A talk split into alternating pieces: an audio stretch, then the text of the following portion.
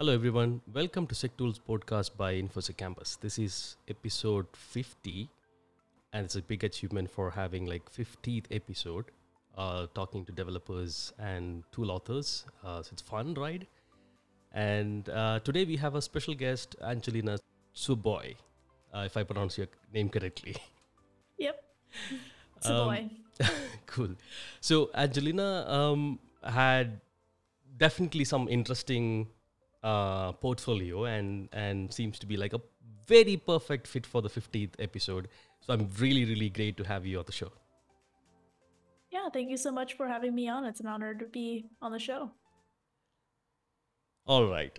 The first time I heard about your name uh, is definitely from uh, an open source project, and I did a bit of research about like who is this person and what this, what this person is doing, um, how this is connected to like information securities, and I noticed that. Uh, for the last 49 episode, I had hackers and open source tool authors who uh, tinker and hack around things that's on the ground. And this is the first time I'm having someone who hacks uh, something above the ground uh, something on the aerospace spectrum and and that's super Yeah. fascinated to me then i started digging more deeper about like what is this person doing and like what are the other projects that the person is doing? So i'm expect i was expecting everything will be in the aerospace spectrum. Like we'll be creating some sdr um, libraries or or um, tool components. But turned out i was wrong. She's someone who developed chrome extensions someone who developed an iWatch app, and someone who also built an open buoy for tsunami dis- detection. And that blew my mind. And who is this? Who is this person? Who are you? well, yeah, um, yes, I think I have a very eclectic engineering background, but it's all tied um, to exploring things I'm really interested in through using technology and engineering as a medium. Um, I think all the projects I pursued are very solution oriented. So whenever I'm perceptive about a problem in a community, for example, aerospace, um, that began by just tuning into problems I uh, so when I worked at NASA, um, we there was a lot of talk about space vehicle systems, but one thing I one topic that was very neglected was the security that was running those systems. So that was a problem, and I chose to partake and tried to brainstorm ways to solve that problem. And as a result, I developed a lot of open source tools within the aerospace spectrum. Um, other prob- problems I've tackled are um, tsunami detection buoys. For example, a lot of current and modern tsunami detection systems are very expensive and make inaccessible to researchers in countries that don't have a lot of research funding for tsunamis. So I, I decided to make an open source and affordable buoy design to tackle that problem alongside uh, the other software systems and mobile application solutions I made, those were all focused on the problem at hand as well. For example, Pocket CPR, which is an app, um, an Apple Watch app I created to help teach the basics of resuscitation, that was meant to focus on a problem where I had a lot of hard times trying to teach myself CPR in an online setting during COVID. I was like, oh, I'll get a CPR license. Um, because I I had a lot of free time during COVID. And I was like, CPR is a good skill to learn, especially if you're in an urgent situation. But the compression rates and the timing didn't make sense to me in an online environment. So that's how that problem um, motivated me to pursue a project. So I think everything has been about being perceptive about problems or subjects I'm really interested in, and then pursuing it through a project um, using my skill sets and learning things on the fly. It is interesting to uh, listen to that because ultimately, okay, we, we call it in hackers communities that, okay, every hacker had ultimate mentality of like problem solver. Um, Yeah. And rather than just finding bugs and like, you know, point fingers at each other, we are trying to solve problems. We're trying to s- build system that's better for the humanity. And what a good way to start a new year.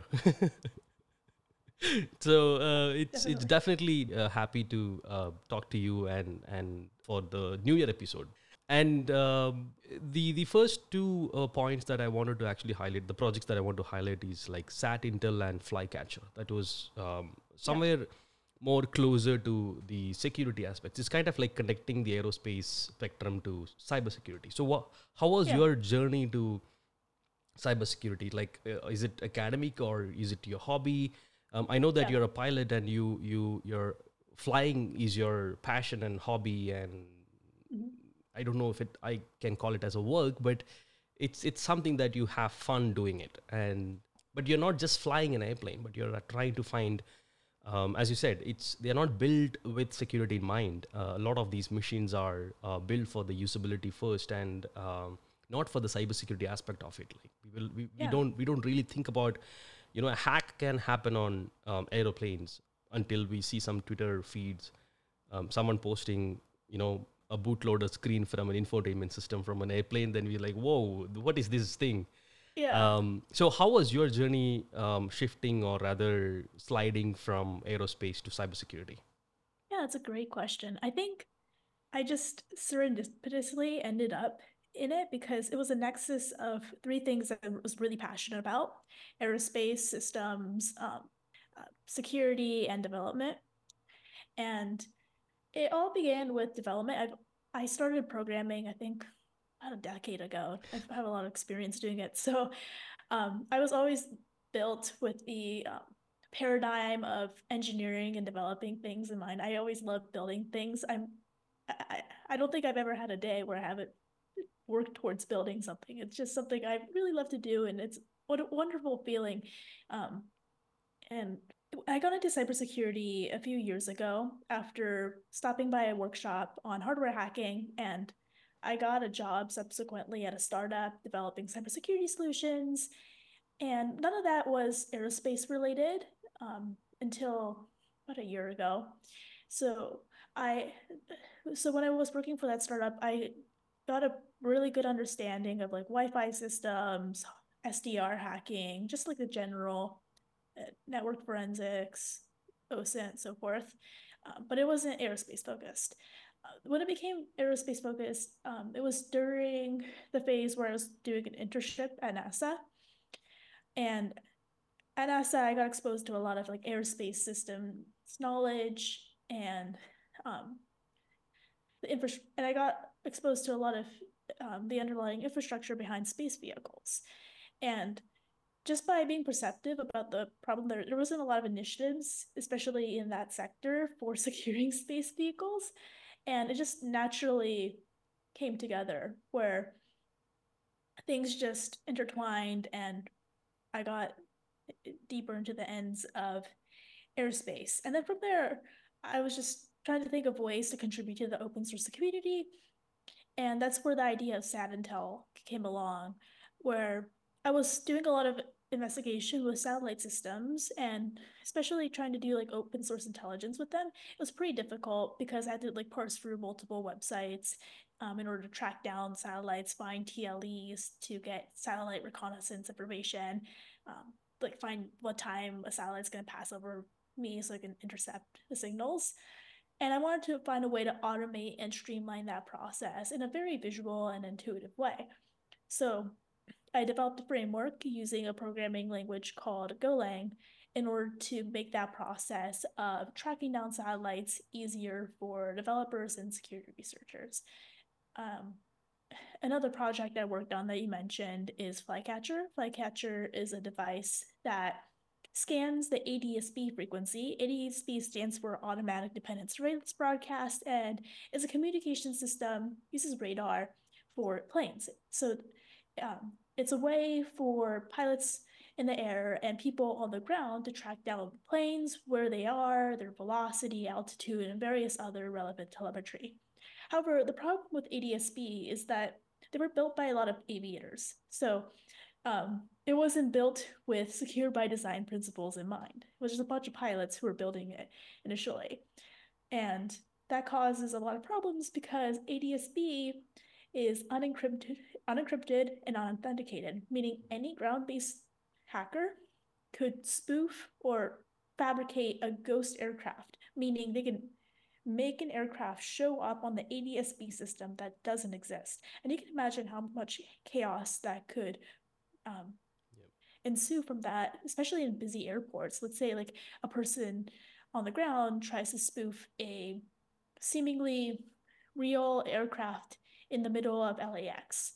And then air traffic controllers who regulate that would get very confused. It would cause lots of mid-air collisions, um, lots of flight disruptions, and so forth. So I really wanted to use my maker skills in order to tackle that problem. So I got access to a software-defined radio, um, Raspberry Pi, and a 1090 megahertz antenna, and I rigged together a fairly rudimentary device um, to scan the ADSB frequency, collect the data, and then feed it to a uh, neural network, which is a machine learning algorithm to detect for whether or not a aircraft is being hacked or not to mm-hmm. safeguard that systems. And I think like being a pilot um, also inspired me to do it because as a pilot, I was using ADSB every single time before I would fly. And I think it just gave me a lot of empathy for the situation. Like if I were be put into a situation where um, there was a spoofed aircraft at an airport, it would be very, very um, scary, especially like it would cause so many collisions and disruptions. And I guess it just gave me this visceral feeling that I, I need to do something to help tackle the problem because there was not a lot of initiatives at the time that was trying to tackle it. I see. Mistakes on those machines actually can cost um, life, um, and it's it's yes. definitely like a serious yeah. problem to have. Uh, but I want to like go back to the um, uh, more more fundamental aspects of it, and and maybe it's a yeah. lame question. Like in in when we like test servers and apps um, as a layman term, like we have we actually follow like what attack surface we need to look at, or yeah in more simple terms like there is a standard that we actually can go forward uh, refer to mm-hmm. and and uh, see that okay these are the test cases i need to perform to make sure that yeah. systems are secured and and certify they are they are safe to use in production yeah. how do we know about the uh, security spectrum of aerospace because these machines are compli- mm-hmm. complex and they yes. are on top of it they are using a lot of sdrs and that kind of um, mm-hmm. expands the attack surface to not just with the person who is on the cockpit, but like anyone who act who can access that um, radio frequencies can get access to these machines or or see what's happening there, right? Mm-hmm. But that's the nature of these systems. But how do we know? Let's say, for example, like a- aircraft spoofing is one attack techniques that you try to solve with uh, Flycatcher. Like, what are the other type of attacks that you're aware about in the uh, aerospace? Yeah, so um, within the aerospace field, there's a wide range of um, attack surfaces. Um, a lot of them, surprisingly, I didn't know this when I was beginning, but a lot of them are communications based. Mm-hmm. Um, planes are a good example, satellites, drones as well. Um, for satellites, so the communication between for satellites relies on a communication link founded between a ground station and a satellite. Especially for communication satellites, all communication satellites do is relay information. Mm. And satellite and those satellites were founded upon the fact that um, radio towers on the ground are um, the signal transmitted by those are oftentimes attenuated by ground-based objects like buildings. Like it's really unreliable um, to send signal through a really long distance if you're using radio towers because it's going collide into like mountains, buildings, all sorts of things. So what a communication satellite does is it's orbiting in in space and it takes this um, signal from a ground station and then repeats it back to another ground station another location on Earth. And it allows for transmission of signal through a vast range of distances, and it's used for uh, radio broadcasts, television broadcasts, um, especially for international applications. And um, the problem with that is a lot of satellites. Um, the first satellite that was deployed was uh, during the Cold War. uh, by the Soviets, so like 1960s or so. And those satellites are old. They and they weren't built by secure by design principles, and the communication links for those communication satellites oftentimes are using either proprietary encryption protocols or no protocol at all. So um, it's pretty easy to use a software defined radio and an antenna tune into those frequencies and you can eavesdrop it or if you have a strong enough transmitter on the ground you can jam those communication links. Spoofing is also very common. Um, one attack against uh, gnss satellites which is um, the satellites that are responsible for gps on your phone um, is gps spoofing where you can take something like a HackRF and spoof a fake geolocation um, to trick a satellite into thinking that you're located in another place on Earth. Um, so that, that that's a huge like um, attack surface for satellites. Drones, they also have a lot of um, insecure protocols. For example, a lot of drones, especially commercial ones, use Zigbee, which is like a, a variant of Wi-Fi to um, relay information between a pilot who's trying to control the drone and the drone that is being operated. And those communication links, you can also eavesdrop into it. And also, commercial drones, they operate on Wi Fi, which is in the 2.4 gigahertz or 5 gigahertz range, making it vulnerable to a lot of like Wi Fi attacks. So you could spoof things, send malicious signals, try to override the drone. Um, so you can do a lot of things mm-hmm. in that regard. And then lastly, for aircraft, like I mentioned, ADSB. Uh, it operates on the 1090 megahertz, so you can take a software defined radio or a transmitter, eavesdrop into it, um, and transmit things that shouldn't be transmitted. So, a lot of, I would say, a vast majority of um, attack surfaces within the aerospace sector are either commu- communications or signals intelligence related. This reminds me like um, a season when when all the hackers actually go to Las Vegas for DEF CON and Black Hat, and mm-hmm. uh, there is there used to be like multiple screens on Twitter, uh, on multiple multiple photos on Twitter that you know the, the infotainment systems are actually showing bootloaders or someone actually showing that hey there is a USB port here uh, yeah. You know, um, and uh, like how extend we can um, access these devices because um, I remember when Charlie Miller and if not wrong Chris uh, did the car hacking. Till the, till that time, no one was actually talking about car hacking. Uh, no one was talking yeah. about the security of cars. Uh, it was supposed yeah. to be just driving. You put the fuel in and you just drive to your destination. That's it but suddenly there was a bunch of discussions started coming up and a lot of researchers started co- getting into these aspects. And there are companies who are investing in uh, building secure systems uh, to protect uh, these machines right? Mm-hmm. um, uh, from your experience in aerospace securities um, how how are the industry doing in terms of driving these machines toward security? Um, as in what has been built in the past, uh, it's already built in. it's also already shipped into the aerospace. It's the satellites are already there, and I don't know like yeah. are they software updates or like how does these machines works? I have no clue about it. But but yeah. today when when when you work in like based on your experience in let's say NASA or other um, aircraft engines, when they build these machines, is security is, is an aspect like in web mm-hmm. back in the days security was not part of the development cycle, but today it is. Yeah. It is very common to have security as part of any web or server deployment. But yeah. what are we doing, or how are we doing in the aerospace spectrum? Yeah, I think things are heading in the right direction now. Um, obviously, back in the day, security wasn't really um, the most prioritized.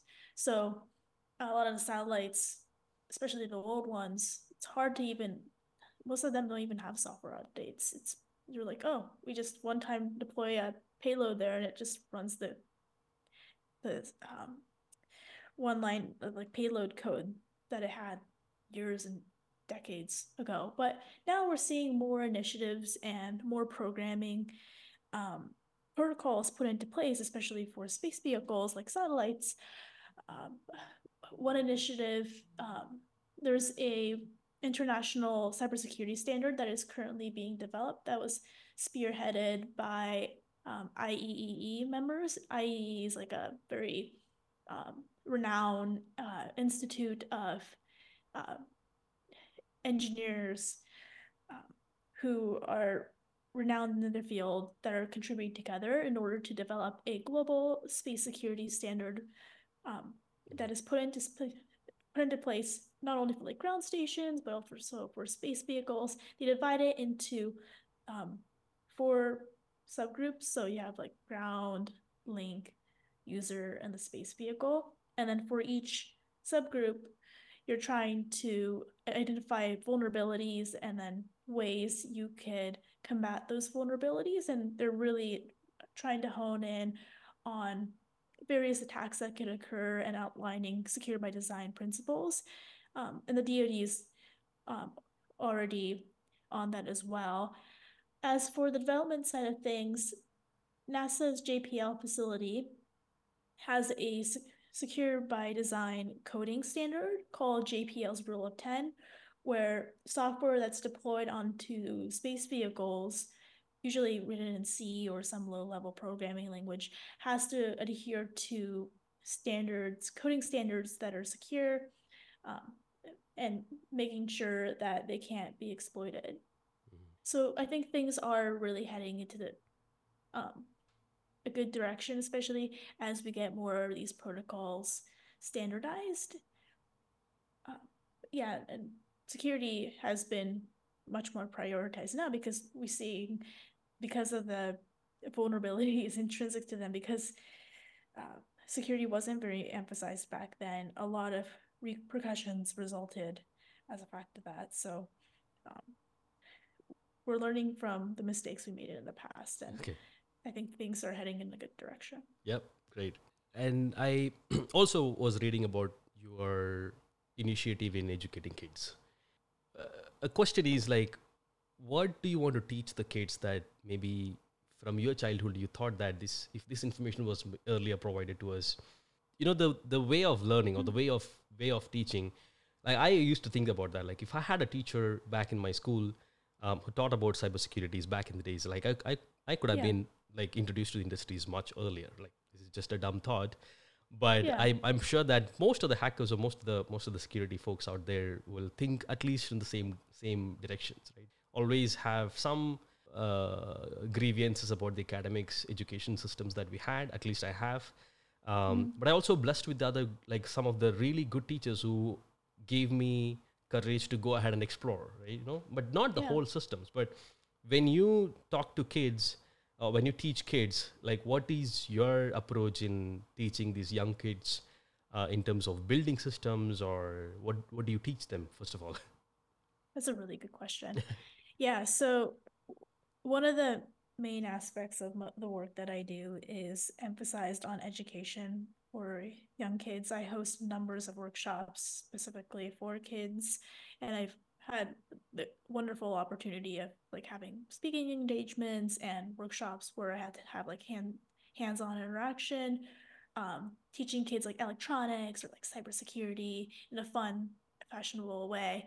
And the reason I do that is I think kids, um, they're at a state of consciousness where they're so much more malleable and they're a, way better at like it's much easier to change um, a child's mind than it is to change an adult's mind in my opinion. Like they just have like less dogma that's been uh, enforced on them and their minds are more open to new ideas because a lot of the things they're seeing they're they're experiencing for the first time. So they're seeing like whatever like a kid soldering for the first time they have like a very high fidelity experience because it's all new to them. It's all very novel and they're more receptive and that's why i like teaching kids. They're very open-minded and i think if we're gonna um you know there's a lot of people in the world that are stubborn and rigid and like can't change their way of thinking and a lot of suffering and hatred ensues out of that and and i think some things you can change some things you can't change.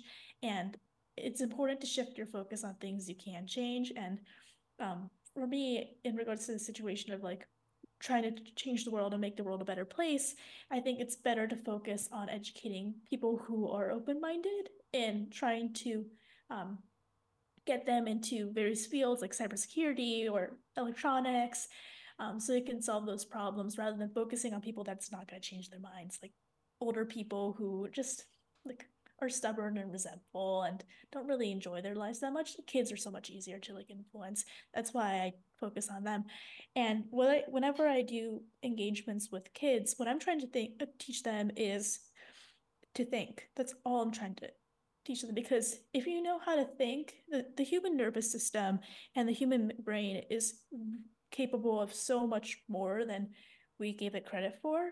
Um, and we're still trying to figure it out we have millions of processes that are being run and conducted in the human brain and you know humans have built really amazing like computers and these decentralized um, thinking devices um, eh, that are really commendable but we haven't really deciphered the human or reverse engineered the human brain yet which is interesting um, and i think if you teach kids how to think they're going to be able to apply that to every facet of their lives um, problem solving is intrinsic to existence as a human being, and you're going to deal with problems um, in your life no matter what.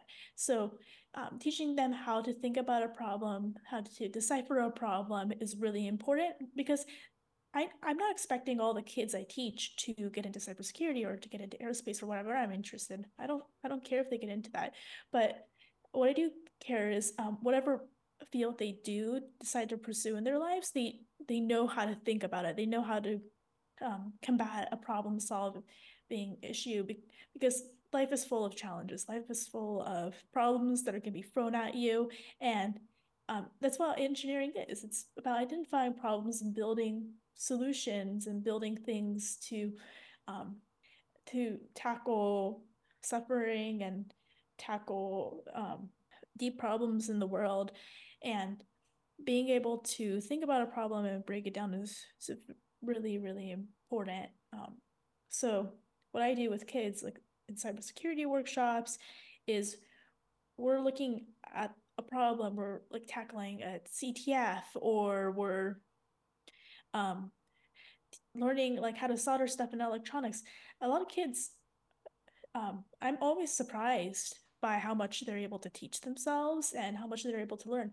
Um, for soldering, there's no difference between teaching a, a child and teaching an adult. I, I think the learning rate is actually faster for children than it is for adults, which is surprising.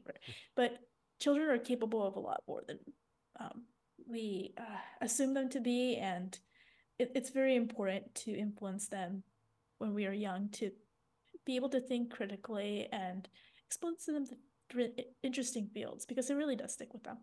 It's difficult to like accept new things or or learn and explore. I think that yeah. i can relate when to that a lot. seen, yeah when you've seen things done a specific way for a very very long time it just becomes hardwired yeah. in your brain yeah um, you announced a great initiative last year end of last year as yeah. post christmas slightly before new year uh, tell us about that yeah, so I launched my um, laboratory called Stellaryx Labs. Stellaryx Labs is creating uh, solutions at the nexus of aerospace, software, and security. And what we're currently doing right now is we're trying to help um, bolster more educational content in regards to aerospace security. So before I did a satellite security course for Pentest Magazine before I founded Stellaryx Labs, and um, I think it was one of the first of its kind. There was no really educational satellite security course before that. And I really wanted to make it more accessible and affordable for people who really wanted to get into the field in order to reduce the barrier of entry into space security um, and also make more of the content pervasive and get more people into the field. So that's what really inspired me to start it. And I think it was a great way to tie three of my various passions together um, so I could develop products in that regard. I'm very excited and it's only just starting. Um, we have a very small team right now, but I'm excited to see where it goes within the next year or so. Well, uh, it's a great thing, and wish you all the very very best for that. Thank you. Uh, thanks, Angelina. I think this was great talking to you. Uh, great sharing and and learning about uh, your knowledge in the aerospace spectrum, and there are so much more to do in that area. And it's very very good to have you on the show. Yeah, thank you so much for having me on the show. It's a great honor to be on. Thanks everyone for listening. To all our listeners, wish you a very, very happy new year. We have been hacking and, and protecting things on the ground and also on the air right now. So let's keep doing that for the another year. Have a good one.